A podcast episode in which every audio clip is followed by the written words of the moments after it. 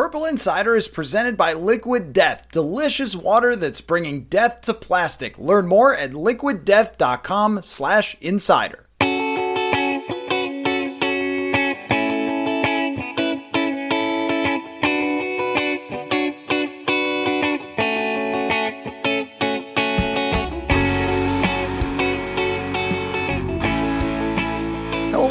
to another episode of Purple Insider. Matthew Coller here. It is once again time for a Monday morning Murph. And uh, Murph, after yesterday, where the Miami Dolphins lost to the Packers, the Packers stay alive. Now they have to beat the Vikings at Lambeau to possibly make their way into the playoffs, which looks pretty realistic because they just need to win two and then have the Commanders lose one game.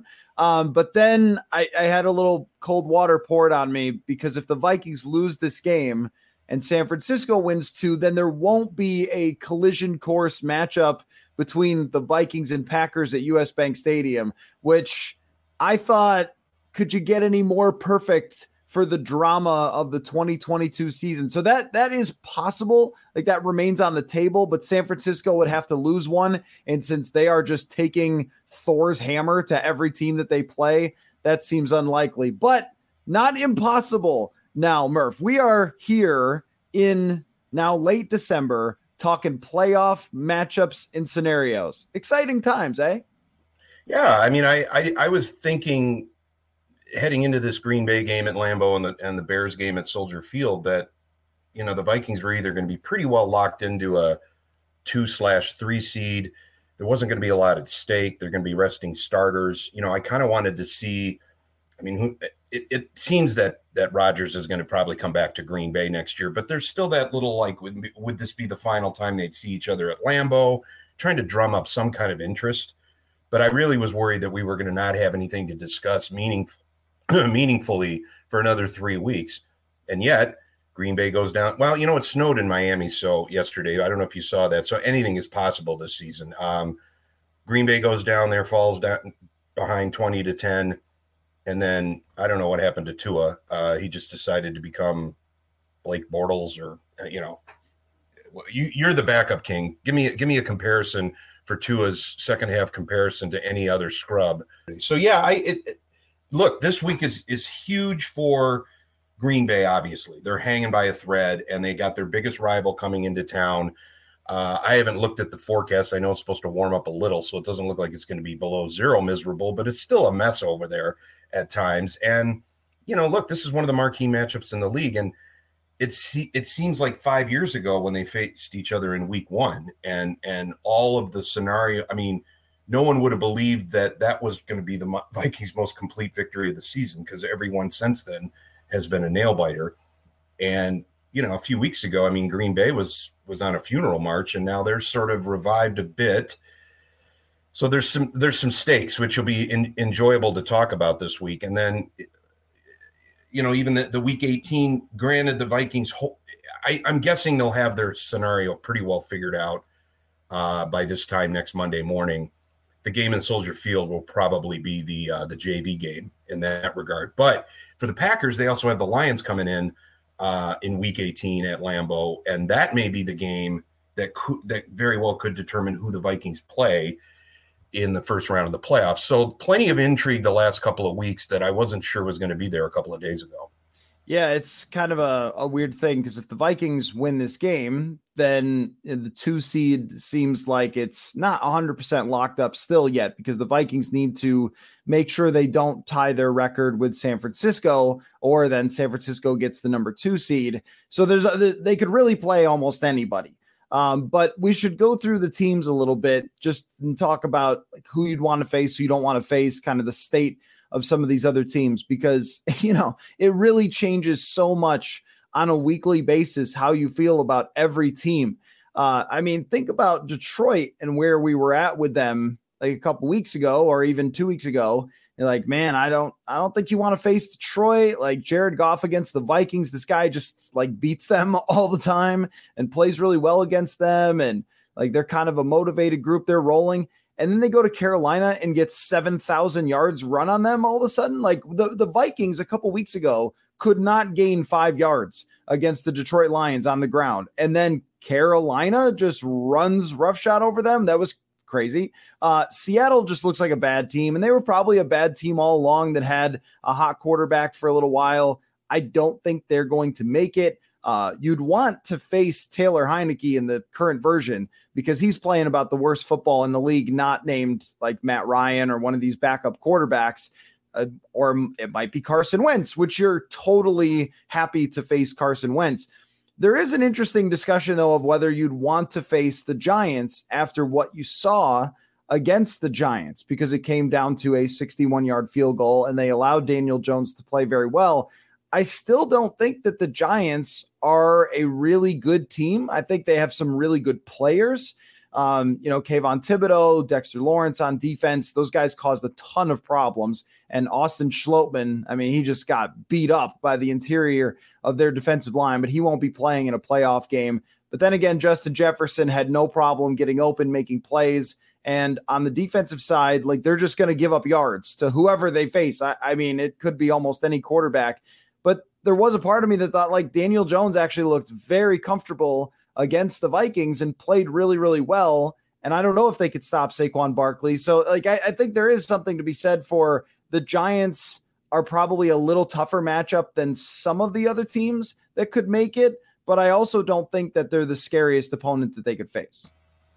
No, I really do think, and I wouldn't have said this 48 hours ago, but I, and again, this may change again in the next two weeks, but I, I don't know if I would want to face the Packers, even though it would be at home. It's the proverbial can you, you know, assuming the the, the Vikings, well, this assumes a couple things. If the, the Packers need to win next week against the Vikings to even ensure a playoff berth. So that would not mean the Vikings would have to beat a team three times. I don't know if I would want the Packers surging. If, let's say the Packers do beat the Vikings at Lambeau Field on Sunday and somehow become their first round opponent. Granted, you're at US Bank Stadium. I don't know. I just feel like there's there's some demons there. I think there's still some Rodgers magic that that could happen. Uh, it seems like Rodgers is going to be coming back to Green Bay next year now, but there's still that sense of this may be a last hurrah kind of moment of these two rivals. I, I don't I don't that's just you know the Vikings fans are probably like yeah I want to put the to drive the stake into the heart of Aaron Rodgers and the Packers at US Bank Stadium in the first round. From an emotional, psychological standpoint, yeah, that would probably be a satisfying win. I don't know. I would rather see Washington or New York uh, at this point because, and, and, maybe even the Lions, although that's a, it's a really long shot, and they won't. They're not as intimidating as they seemed going down to Charlotte yesterday.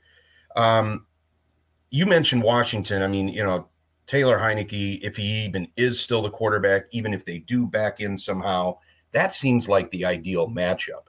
You've got kind of a flailing around team, franchise in chaos. You handled them pretty well in Landover back in November. I, I would feel pretty good about that. The Giants, a couple of weeks ago, we were talking of how much of a paper tiger they were.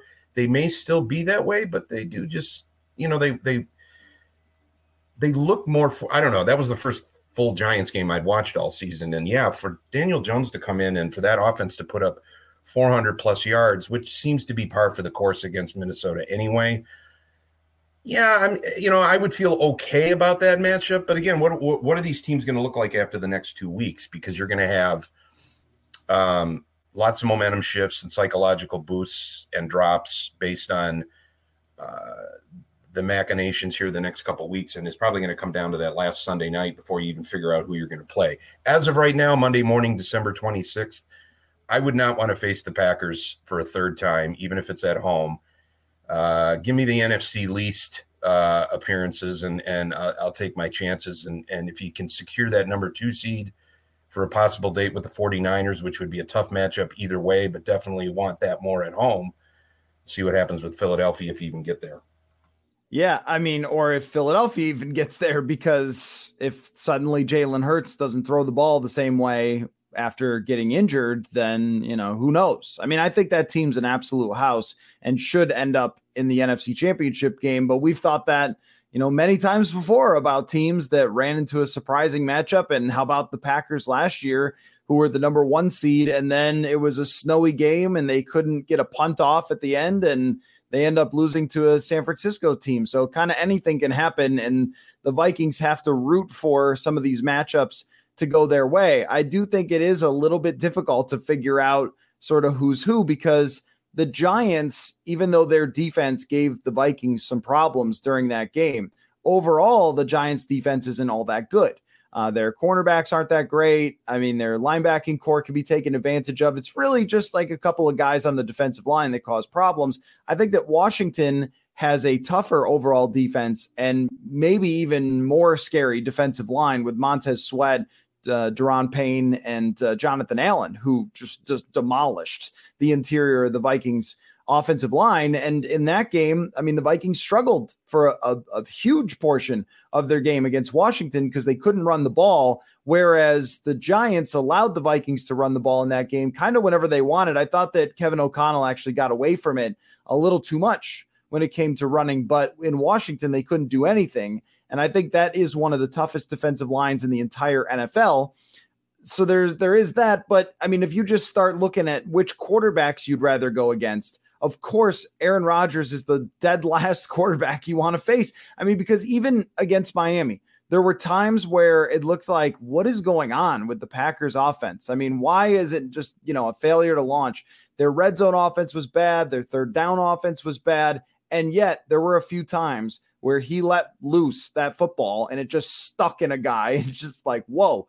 And then Christian Watson emerging as a legitimate weapon that he's now trusting and being on the same page with. I mean, that's not something you want to face as a defense that allows Mike White and Daniel Jones to throw for 300 plus yards and, and Teddy Bridgewater earlier this season and lots of other quarterbacks who are not good and who have looked really good I mean, Andy Dalton had a good day against the Vikings defense going back to London. So they've almost shut down nobody except Taylor Heinicke as far as uh, defensively. And of course, you know, Matt Ryan just being a, a skeleton at this point. But Rodgers emerging is not something you want to face. I, I, guess there is a question of like which is scarier to you, Jared Goff or Aaron Rodgers, because I feel like they've had a harder time with Jared Goff in recent years than they even have Aaron Rodgers. Uh, and the Lions offense is definitely better than the Green Bay Packers overall. They have tons of weapons. And then there's the Lions defense that could give up 200 yards to Justin Jefferson at any time. So, I mean, the Vikings have an advantage over every single one of these. The most dramatic would, of course, be the Packers if that could somehow come to pass. I, the odds are not super high of it, but uh, just the the existence of the possibility is is quite interesting. I, I think that you have to look at just the name of the quarterback. I don't think you'd want to face Rodgers under any circumstances. I'm sure there are Vikings fans who are like, "Bring him on, bring on the Packers," but it's like, which, but Carson Wentz or Taylor Heinicke is who you really want to face here. Um, so it's interesting that there's so many different possibilities. Or heck, I mean, to me, Seattle is just like a bad team that was masquerading all season long with a half a season from a guy who's probably a backup quarterback in Geno Smith. So, uh, yeah, I mean, it's it, it is really interesting all the different matchups that they could face in the first round. I feel like they should go in as as pretty heavy favorites no matter who they go against, except maybe Green Bay, and then on to the divisional round where they're just it feels like they're going to end up facing the San Francisco 49ers one way or another. That is no guarantee. They could always blow it, but it really feels that way. And that's a team that I think we've been saying kind of since day one is a little bit scary. And the way they took apart that good Washington defense, I mean, my goodness, it's just that is an absolute house of a football team. It is. Everything you said is true. It's factually accurate. It's it's bolstered by statistics. It is uh, and reason and evidence. Um, and yet the Vikings are 12 and 3 because they've had a horseshoe around their neck all season long. And I I don't know how you quantify that, but at a certain point, that almost has to count for something. Some kind of sliver of the pie, right? You've got defense, offense, special teams, running game, pass rush, uh, pass defense uh, I, I, what do you assign right now? I, we'll, we'll discuss in a second, but I mean, just, just again, the the absolute absurdity week after week, how they find ways to win. I mean, they allow the Giants to come down and tie the game with a two point conversion. And then even as they're driving, I'm like, well, Joseph doesn't have a very big leg. Uh, they're going to have to get inside the 40 at least, right? And next thing you know, he's lining up a 61 yarder. And not only was it good, it would have probably been good from 65, and it was dead center. And I, you know, all I can, we've been discussing earlier in the year, like, God, the guy can't make an extra point to save himself. And yet now he's made what is it, 15 to 20 in a row? All kicks he's just banged through, and now a franchise record. Um, I kind of made I tweaked O'Connell back in August when he had the uh, the gumption to say, you know, Joseph, I've got confidence from him from anywhere at any time. And I thought, man, don't be kicking that hornet's nest in this town. You've only been here a couple of months. Has anybody told you about the uh, the the graveyard of of kickers that that have been buried here over the last 20 years? Um, maybe there's something there. Um, at the very least, the confidence level that this team has to escape with a victory in any way, shape, or form. What you could argue the biggest play of the game on Saturday was the block punt. So when when did the Vikings had a block punt this year? I, I can't recall them on special teams having one. It just seems like when something needs to happen, the unsung your your heroes are going to play well. Cousins, Jefferson.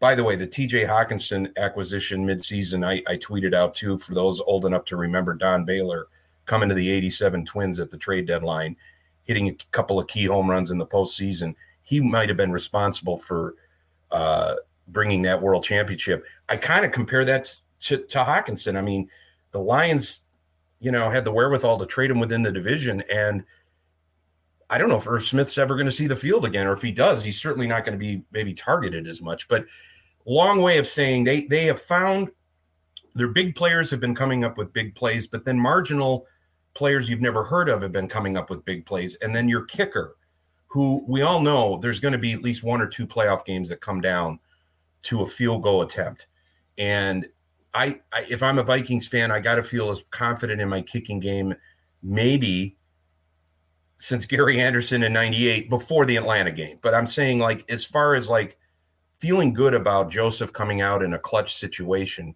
from 35 to 61 yards, that's a pretty good place to be. So, again, I don't know how you quantify all this, but it just feels like no matter what the situation is, what the score is, what the momentum swing is, the Vikings have been able to find a way to claw back, put themselves in a position, and then execute and come through when they need to.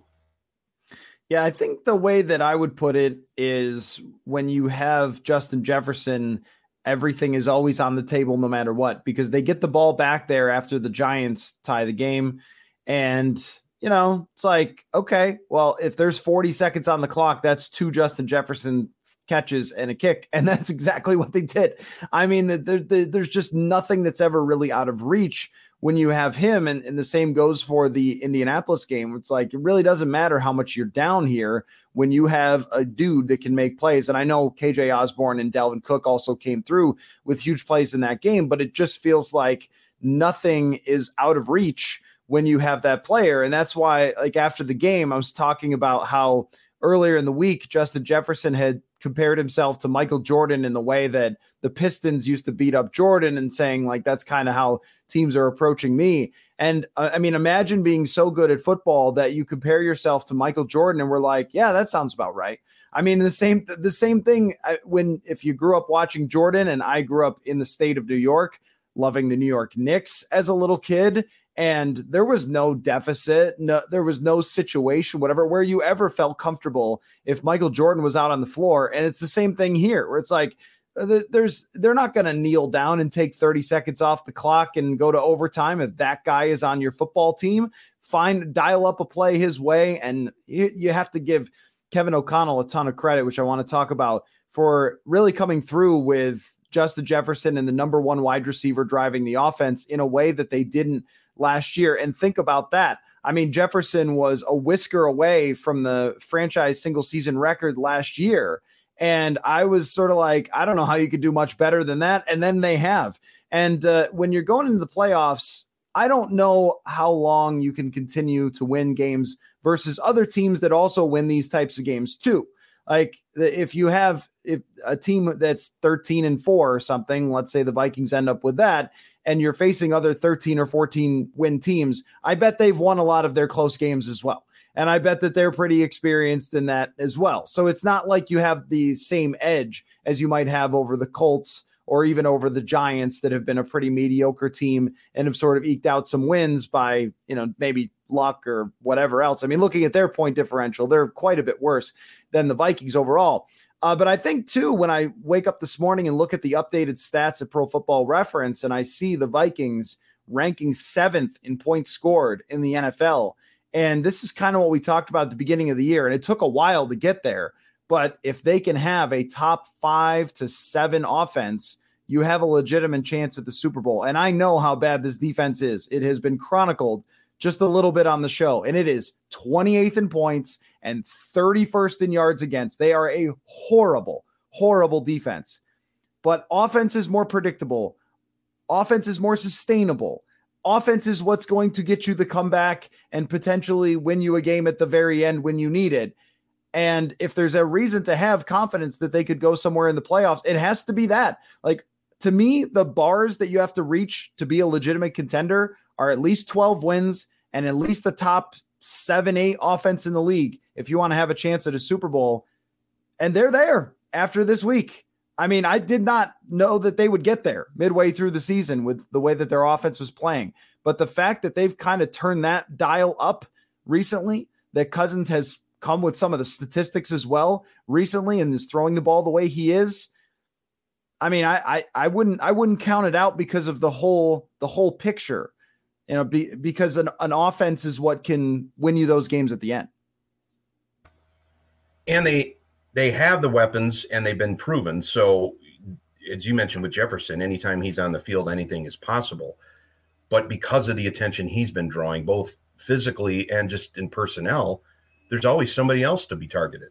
Now, TJ Hockenson has kind of moved up that ladder. Every time they show Adam Thielen on the sidelines, it looks like he sees his – his moments slipping away literally in real time. You, you have Kevin O'Connell like trying to reassure him, look, every you know, all boats rise with the tide. It's all good here, but it, it's becoming more difficult because you know even Cook had a had a couple moments out of the backfield, uh, certainly against Indianapolis, where he was you know targeted and, and made some plays in space.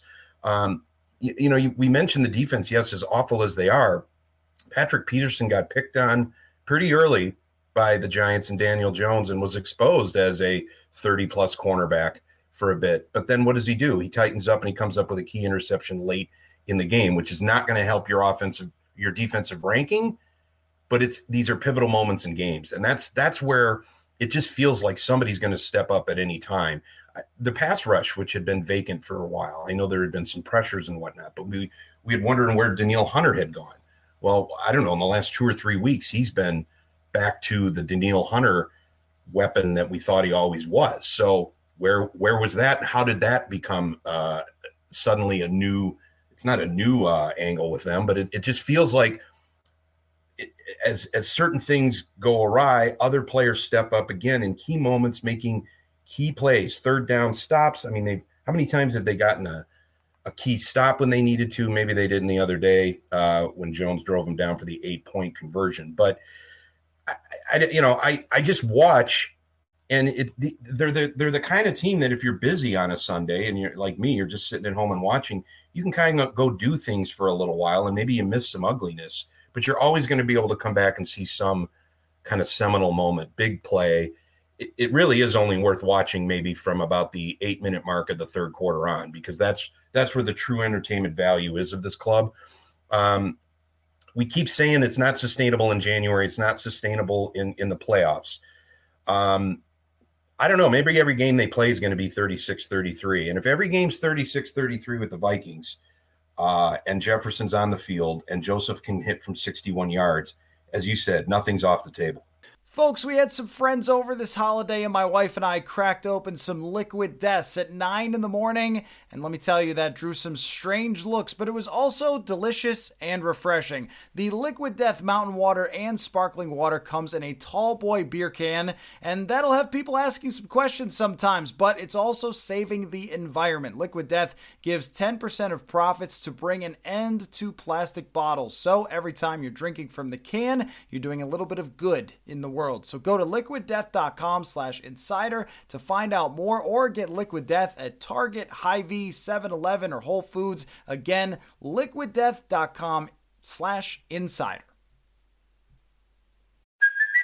Hey, it's Kaley Cuoco for Priceline. Ready to go to your happy place for a happy price? Well, why didn't you say so? Just download the Priceline app right now and save up to 60% on hotels. So, whether it's Cousin Kevin's Kazoo concert in Kansas City, go Kevin, or Becky's Bachelorette Bash in Bermuda, you never have to miss a trip ever again. So, download the Priceline app today. Your savings are waiting. Go to your happy place for a happy price. Go to your happy price, Priceline uh, Danielle Hunter against the Giants had seven pressures. Uh, so that is very much of the ilk of the Danielle Hunter we expect. But really, I think he's been that for quite a while now. I mean, if you look at the week to week PFF grades, he's been one of the most consistently excellent players.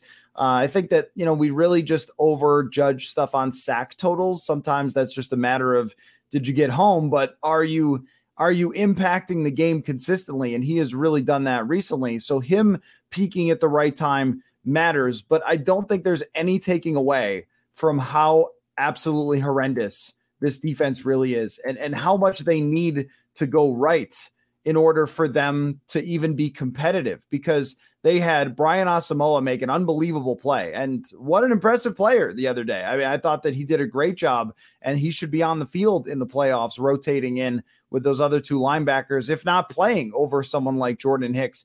Um, but, you know, he makes an amazing play to cause a fumble. You get an interception, you get some penalties. And when you look at the Vikings penalty differential, opponents have been penalized 106 times, the Vikings 74. How the Vikings never get penalized, I don't know. But, you know, this year, sorry, Vikings fans who really like to talk about how the refs screw you all the time and I get it Indianapolis they made some bad calls and and that's going to happen along a season but the uh, the totality of this is holy cow I mean you have 3 games worth of penalties difference between you and the opponents. Is that going to happen? Yeah that could be that gap could be narrowed uh, at Lambeau though very quickly. Well that's what I, that's what I mean though is that just in the playoffs in general we know that they love to put the flags away and they just like to let them play when it comes to the playoffs. So is that going to be a little harder on the Vikings defense that they don't get holding calls that help them out? Like, I, I don't know. Um, so there's a lot of these things where you can swing back and forth on this team where you, I mean, even like every game is sort of like one of those blot tests where it's like, what do you see, Murph? Uh, what do I see? You know, because you could look at that Uh, I, I got a message from a friend who just said, like, what I mean, this defense is so bad. I don't see how we could ever win. But then you see them win and you see the offense being what it is. And I guess it's sort of up for your interpretation almost every week of whether this is a legitimate contender or not. Now, when I looked back historically, having this bad of a defense usually precludes you from that. But a lot of times, I feel like even in today's game where everything has become closer than it's ever been, I'm not willing to count it out. But I also don't think after this, I don't think there's any solution defensively. Murph. It's just like that is what it is. If they had found all the solutions against Indianapolis, I think they would have carried over against the Giants. But that's not a great quarterback, and he just kind of did whatever he wanted to do. So I I wouldn't feel confident at all going into the playoffs with the defense, except to say they somehow figure it out anyway. And then sometimes the offense compensate overcompensates for whatever the defense can't do. The defense will give us one short field a week, and we take advantage of that. You know, Patrick Peterson will come up with the key interception. They'll come up with that key fourth down stop. They'll come up with that random turnover by some random guy.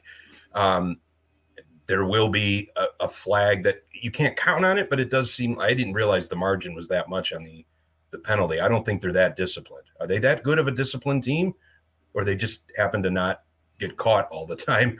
Um, you're right. You can't rely on any of this, and yet they're 12 and three. So I, I I'm kind of done trying to like explain my way out of. I don't know. I like I, I I can't remember what I think it was after the Lions game in week three when I kind of said, I don't know, there's something weird, there's something special here. And I, I've just been kind of hanging on to that because it's just been convenient and it's only gotten more and more and more pronounced as the season's gone along that there are just a lot of horseshoes and unicorns right now. And that's very rare in this town. And uh, I mean, I was at a Christmas Day gathering with my wife's uh, family yesterday, and uh, you know, people were coming up, and they're just they're like they're they're like agonizing. They, they they're conflicted. They're they're wringing their hands. It's like I don't know. I watch it and I'm, I'm I enjoy it all, but there's been at least two or three games they shut off in the middle of the game, disgusted, only to come back and go, "What the hell happened?" You know, they they look around and they're like, "We're we're, we're 12 and three, but it feels like you know four and 11." Uh, I don't. I, I, what do I do? Like they're coming to me for like you know solutions. Like I have all the answers. I'm like, I just you know I, I keep saying lean into it, enjoy the ride. You'll probably get crushed, but at least you know it's coming and in the meantime, the next few weeks will be very entertaining. That's the best I can give you. I don't know what else to say. Well, I was gonna say, Murph, we come to you for answers here, and uh, you're just shrugging your shoulders all season long. You don't know, uh, but at least, hey, I mean, you were the guy who was on top of it for sure. Uh, and here, here I am with looking at the statistics and everything else all season. You've been long Debbie Downer every week. No, I have not been Debbie Downer every week. That is not true. Well, what I've continued to say was that I thought they needed to get better. And I don't know that they've gotten better overall, but I do know they're more dangerous on offense. And, and that's what matters the most. And that's at the center of TJ Hockenson, as you mentioned. I, I think that TJ Hockenson alone has really emerged as the guy who makes this a different football team than it was before because it was so much Justin Jefferson and Justin Jefferson only that having this second weapon who can catch 13 passes in a game and Kirk Cousins basically only threw to Jefferson or Hockenson in that game against the Giants, but at least you have that guy because earlier this year it was Jefferson or kind of nobody. And so now it feels like he's become very, very comfortable. And the, I mean, the jump ball that he throws to him, there's no better like example of feeling comfortable because he's not open and he just says, go get it. And, uh, you know, that's something that he wouldn't do for a receiver that he didn't really trust. So uh, let me ask you this before we Matt, uh, wrap up, Murph. Um, I want you to tell me where the Giants win would place for the best endings or best games of the 2022 Vikings season because I think that that game right there and that ending would rank probably number one for a lot of teams for an entire season, even when they're really good. It'd be like, remember that time where we hit the 61 yard field goal? And uh, it sort of just goes like, oh yeah, they just did it again. So where where would you what would be like your your top five for Vikings endings this year? I mean, that one barely gets into top five Saturday. I would say. Uh, clearly, uh, the Colts game will will you know they'll be talking about that in hundred years. Um, Buffalo, for how absurd it was, and and the level of competition, and that it was on the road. Um, then maybe I'll go Joseph on Saturday. Let's not forget the double doink with Joseph back in London, which feels like five years ago. But I mean, that was that was another key game at a key moment that, you know, another inch or two later, who knows where the psyche of that team is. Um, help me out. What other what other what, what, what am I missing? Double doink. Well, De- um, Detroit, the game you referenced. Oh, before, week the, three Detroit, uh, yeah. which was more Dan Campbell stepping all over himself. But uh, yeah, I'd put Joseph there three, and uh, I'm I'm going to go Colts. Uh, historic comeback, the absurdity in Buffalo, Joseph from 61 yards, double doink in London, uh, week three Detroit, where maybe it all began maybe that's where all the magic really did happen. I mean, I think they felt good about themselves hammering Green Bay in week one, but I mean, Green Bay was not a decent team then and and still might not be, but they're a little better today than they were then. How's that for a top five? What, uh, what am I missing? Great. Yeah. What have I forgotten? Well, uh, you've got the Cam Dantzler strip of Ihmir Smith-Marsette against Chicago, where they blew the lead against the Bears and then had to get that at the end. Uh, yeah, Wil Lutz in the double doink was pretty compelling. Uh, but also, you know, the Harrison Smith causing a fumble from Jaylen Waddle in Miami. That's a pretty good one. It's not a last second victory against uh, Washington, but the interception of Taylor Heinicke, not not quite as compelling as, as some of those. But uh, the Jets, the goal line stands against the New York Jets, also have to go into that because Mike White is moving the football at the end there, and they get a couple of pressures on him and find a way to stop him there. But also they needed that Justin Jefferson toe tap. I mean, yeah, I, I think I, I mean would, that's the thing. You forget so many games that could be in the top five.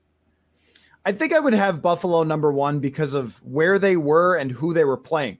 That game with the stakes, I think, and who they were playing, and actually what it meant at the time for them to win that game. It was like that's the moment where we pushed the Super Bowl contender button because we were not willing to push it until then. Um, and, and then after getting that win, so I would probably put that at number one, and the Colts' historic comeback. But I might even like, I don't know.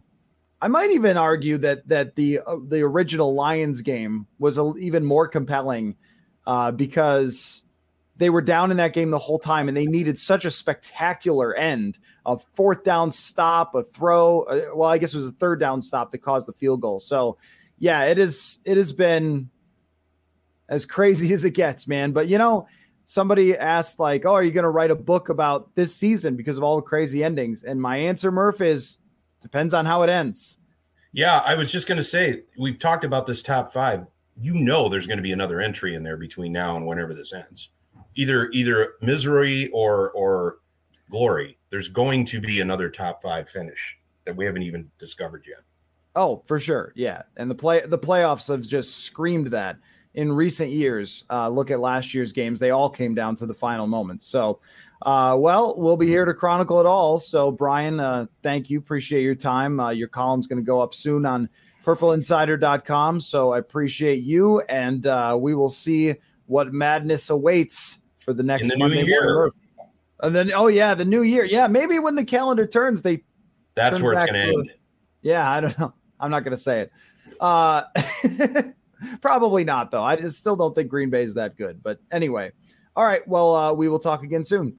All right, let's get into some fans only questions. And I have to send a quick shout out to Joe W. on Twitter. If you listened to yesterday's fans only episode, I referenced the question that someone had asked back in October about the Vikings being reflective of the 2019 Packers. And I couldn't remember who had asked it, and it was Joe. So he sent me a tweet, and uh, I appreciate the loyalty of listening and catching that. Um, part of the episode, so really appreciate that. And it was a great question, sort of making that comparison between the 2019 Packers and what we've seen from the 2022 Vikings of teams that didn't have maybe the most impressive point differentials or big stats, but sort of came together as the season went along under a brand new coach, a culture change, all those things that had gone along. And of course, I kind of went, I don't know, they had Aaron Rodgers, so a little bit different, but um, Rodgers came through in a lot of big situations, but didn't have MVP stats in 19, just the same way that Kirk Cousins has not had MVP statistics this year, but has come through in all the situations that they needed. Of course, uh, we know how 2019 ended for the Packers, and we do not yet know how that will go. But I appreciate Joe for his loyalty as a daily listener. I mean, to be listening back then to send the question and still be listening now, um, that's awesome. So I really appreciate you, Joe. Okay, let's get into the questions. This one comes from Jeff. Is it possible that Minnesota has found a new formula for success? A smattering of aging yet capable former All Pro players mixed in with some hungry kids topped off by a couple of rising superstars. You rely on veteran defensive players to make game changing plays, lean into the style of your solid veteran quarterback, and you make some luck and fall ass backwards into some lucky situations. And hardest of all, have your best player blossom into an MVP. Let's see someone try to copy this formula. I think that everyone kind of tries to copy this formula in one way or the other. I mean, there's only one formula that's going to win all the time, and that is you draft Patrick Mahomes, or you land Tom Brady, or you get Peyton Manning. Uh, I was just poking around Patrick Mahomes' Pro Football Reference page the other day, and he is 62 and 16 in his career in the regular season. Uh, that will win you all the time games uh, and compete for championships and everything else. Aaron Rodgers, Brett Favre, you've seen it uh, just to our east here in Wis, you know, in, there in Wisconsin, with those teams winning year after year after year. But if that's not going to be the case, if you don't have an all time great quarterback, the other way to do it would be to have a veteran team that has some players that might be over the hill, but also has some players that are in their prime. Because in general, older teams are the ones that win. I mean, that makes a lot of sense, right? Like everyone wants young players in their prime, but experience matters in the NFL. And usually, if you're older, that means you're probably good, that you, unless you're washed, that you have been around.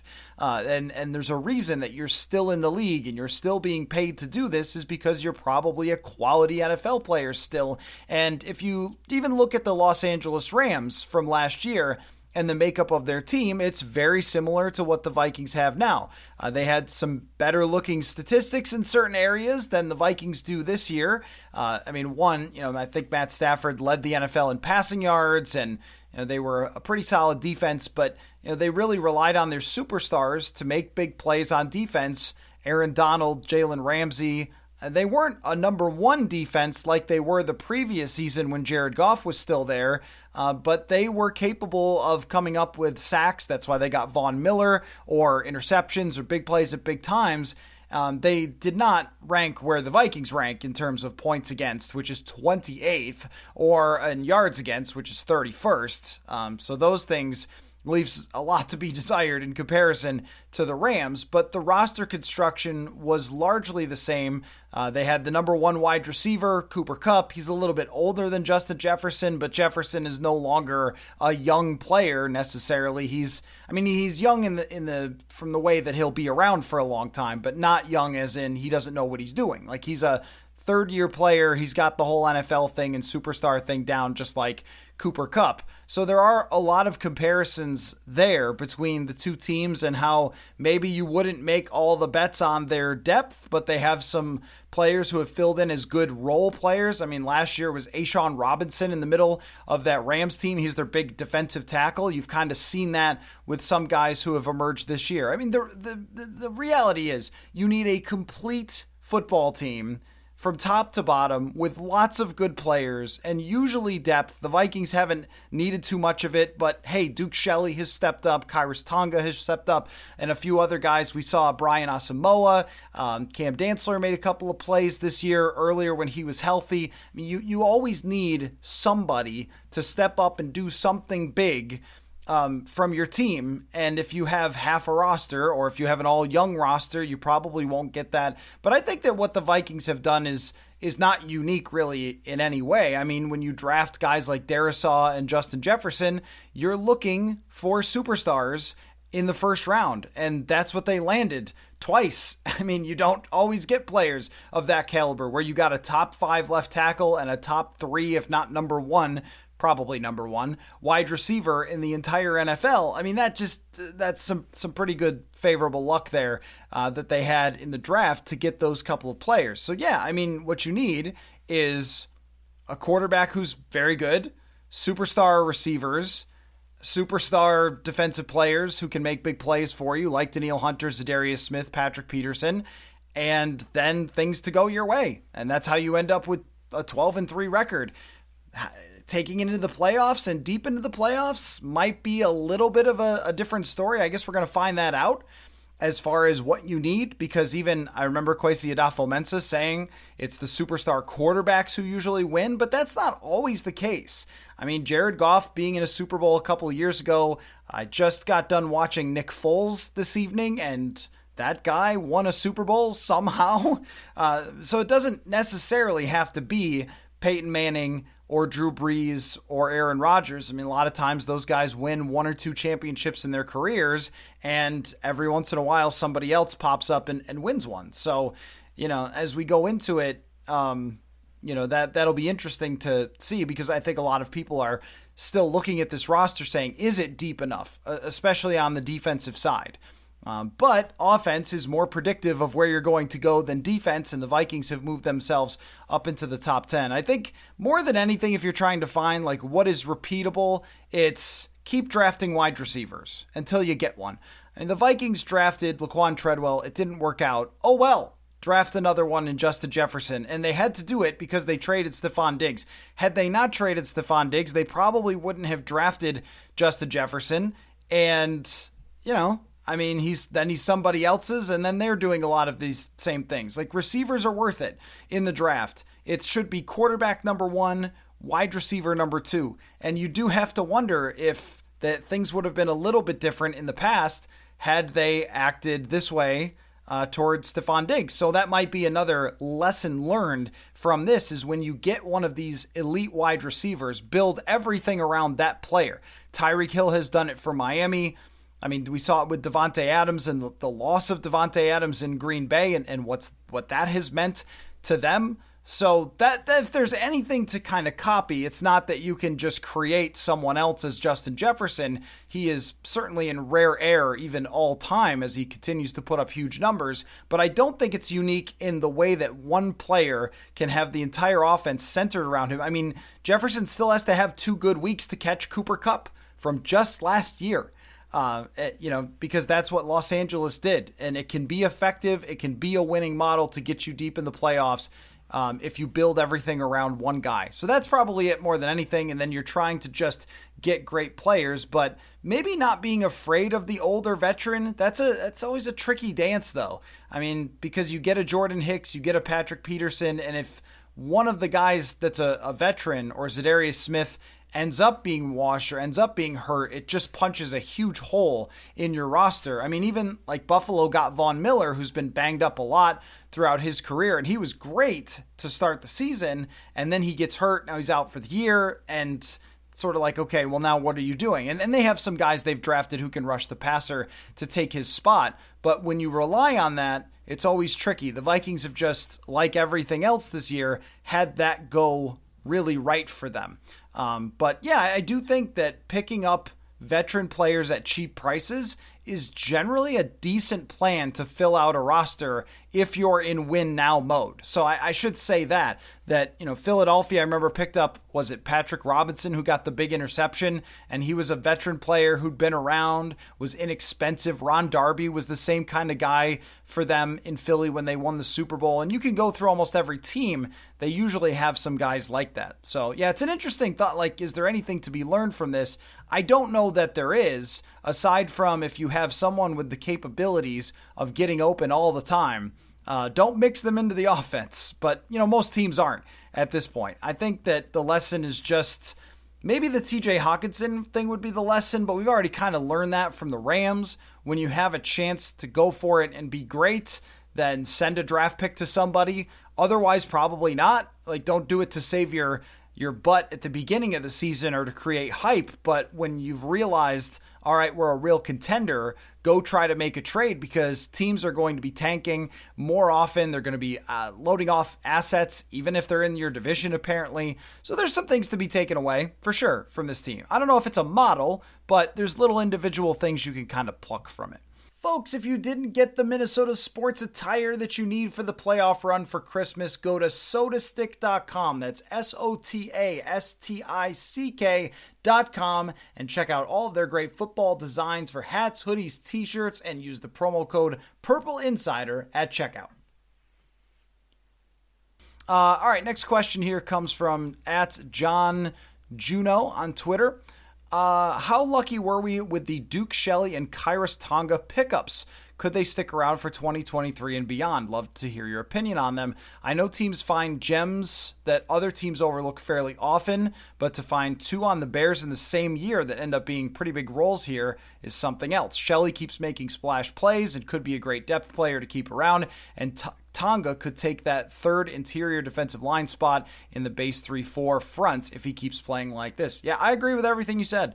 Uh, it's two great finds. I mean, when you hear those guys getting signed. And I actually said this to Khyiris Tonga when I was talking to him the other day. Like, when you hear they signed someone off of a practice squad from another team, you just don't ever expect that guy to really play, much less to play 30 snaps a game. Or when somebody like Duke Shelley had they picked him up in if they had signed him originally, he would have been cornerback number five or something. He would have been behind someone like Parry Nickerson on the original depth chart going into training camp, and here he is. And, if they take him out of the lineup, I think they'd be completely foolish to ever put Cam Dantzler back in to the lineup, considering that the way uh, Duke Shelley has played.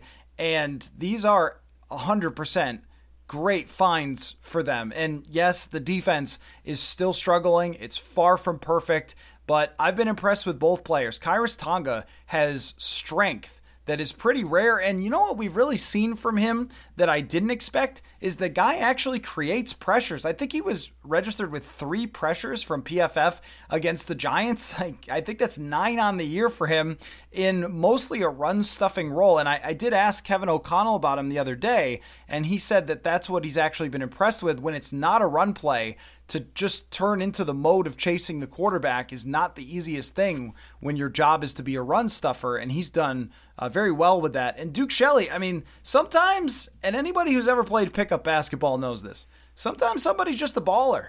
Sometimes somebody just knows how to play ball. And I think that Shelley's physical limitations, his size, his length, all that stuff, uh, it's going to be hard if he faces elite receivers to be able to make plays on the ball the way he has.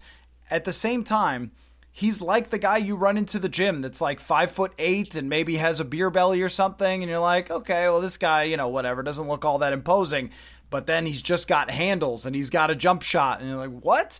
Uh, or he's the person that plays you super hard on defense and you can't really figure out why. Like, stop, like, relax. Uh, but that's uh, Duke Shelley. I mean, the guy just plays hard and he makes plays on the ball. And and I agree that these aren't like foundational pieces for the future, but these are nice finds. And that has been really one of the biggest issues with this defense over the last couple of years is that they just do not have depth players.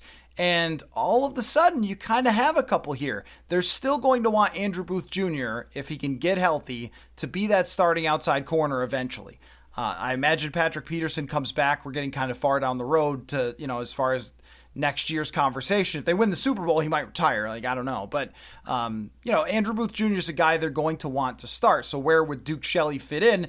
Maybe he moves to the nickel. He's kind of got that size and aggressiveness of a nickel player. And Chandon Sullivan has had some moments, but hasn't really worked out overall. Uh, and if not, it's just very good depth, which again, they have just been lacking over the last few years. So those are those are good finds by the scouting staff uh, to be able to pick those guys up when they weren't even on the original training camp roster, and now they're playing and making a difference. You don't see that all that often, but you definitely need that um, if you're going to be a good team. All right, uh, let's see one or two more here. Let's go with uh, from at Terry uh, Terry Rowe on Twitter.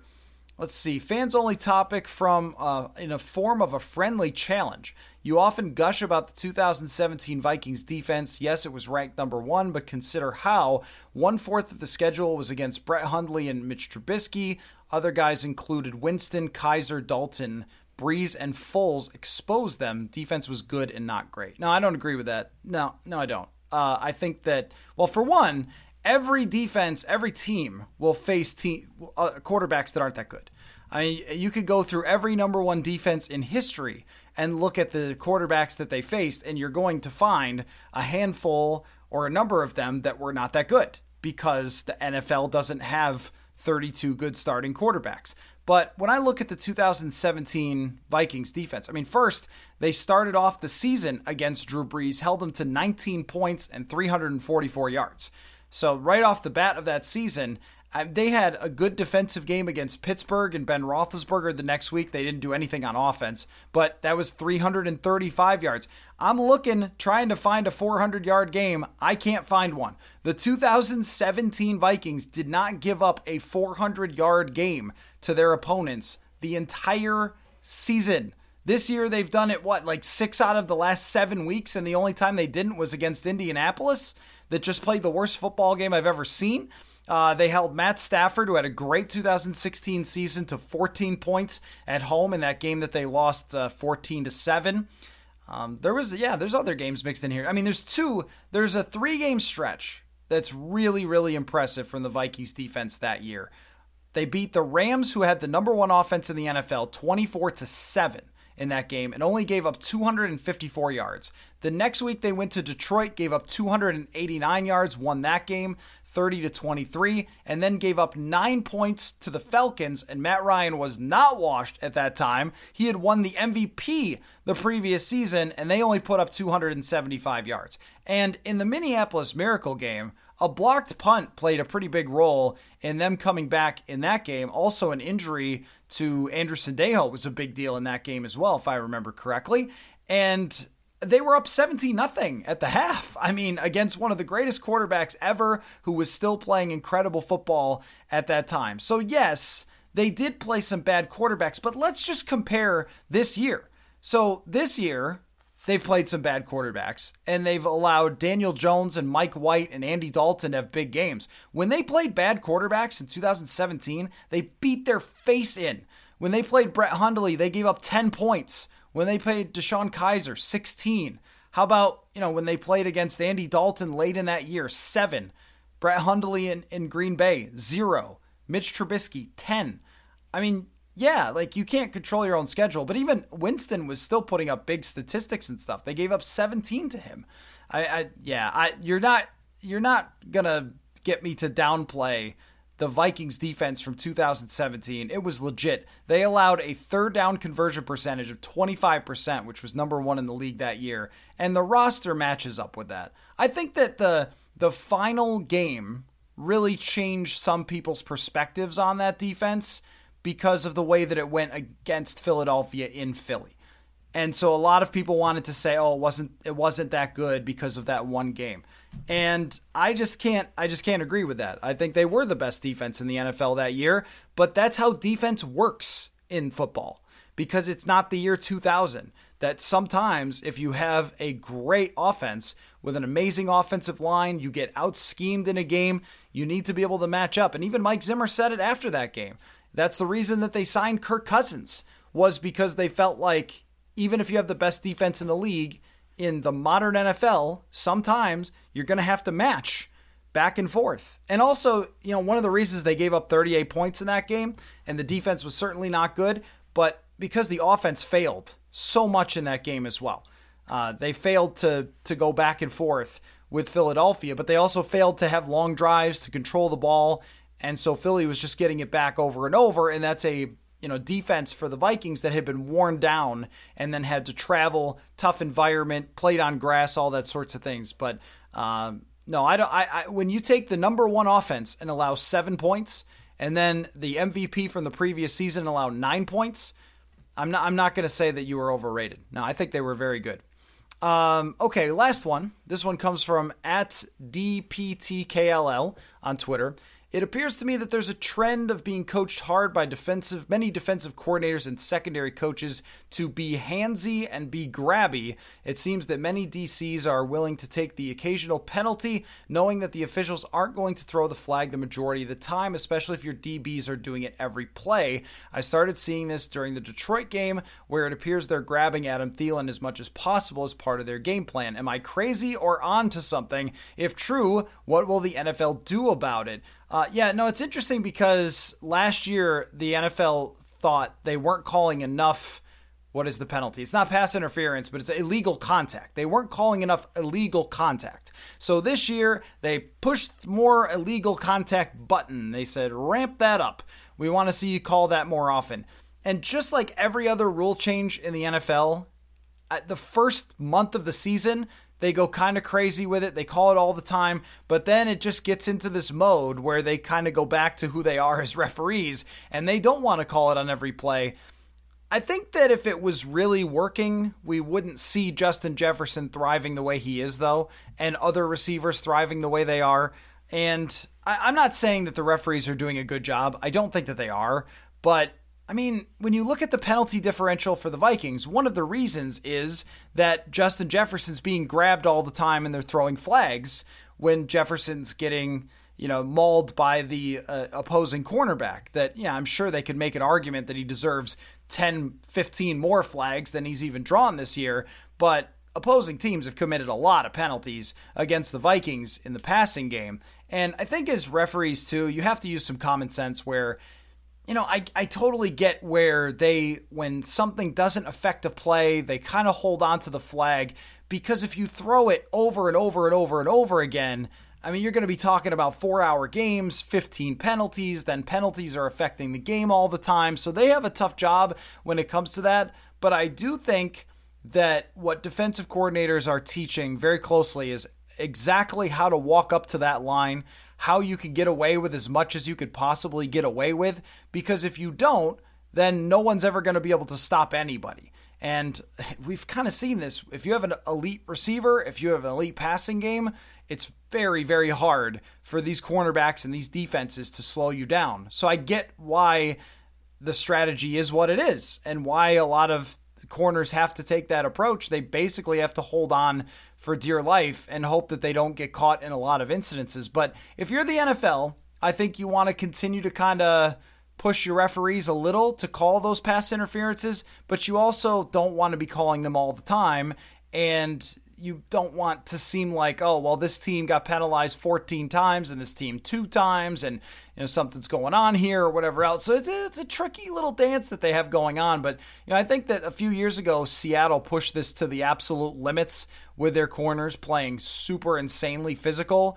And it's kind of like some of the rules in basketball where if you called moving screens all the time, you would have less scoring and you'd have a lot of frustration of the people watching it because you would ruin the flow of play. You would ruin a lot of fun plays and possessions if you called moving screens. But man, they happen all the time, constantly. Every single possession is a moving screen. So just like this, just like holding, like these things kind of even out. Uh, it's not something that enrages me. I think where I get frustrated is when it comes to really obvious ones, like what happened to the Giants. Um, or in the Giants and Washington game a couple weeks ago, the guy jumps on the receiver's back.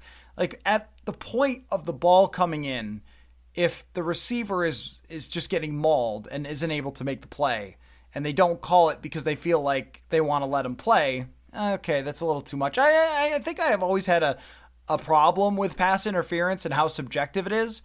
Like, what do, what do you do with that? I don't think the NFL has ever had an answer. And people will say, well, they should go to the college rule. The problem with that, though, is that every deep pass, because corners run close in the NFL with receivers, every deep pass, they would just tackle the guy. The reason, I mean, the receivers are so much better than the corners, especially the good ones in college, that they usually don't have a chance to pull them down if the ball's coming their way on a 50 yard pass, but almost always the corner would be able to do it in the NFL. Um, and they would just do it constantly and take 15 yard penalties every time someone was going to catch a 50 yard bomb. That would really just be terrible to watch. So um, I've never bought into that being the answer, but I really did like the general concept of reviewing it and I just wanted to get them right, or them to get it right in reviewing it. And I remember talking with Stefon Diggs about this one time. Like he he was saying that he loves the idea of reviewing pass interference because a lot of times receivers get interfered with and no one can see it until you look at the back view or whatever. But where the referee is, you can't see it.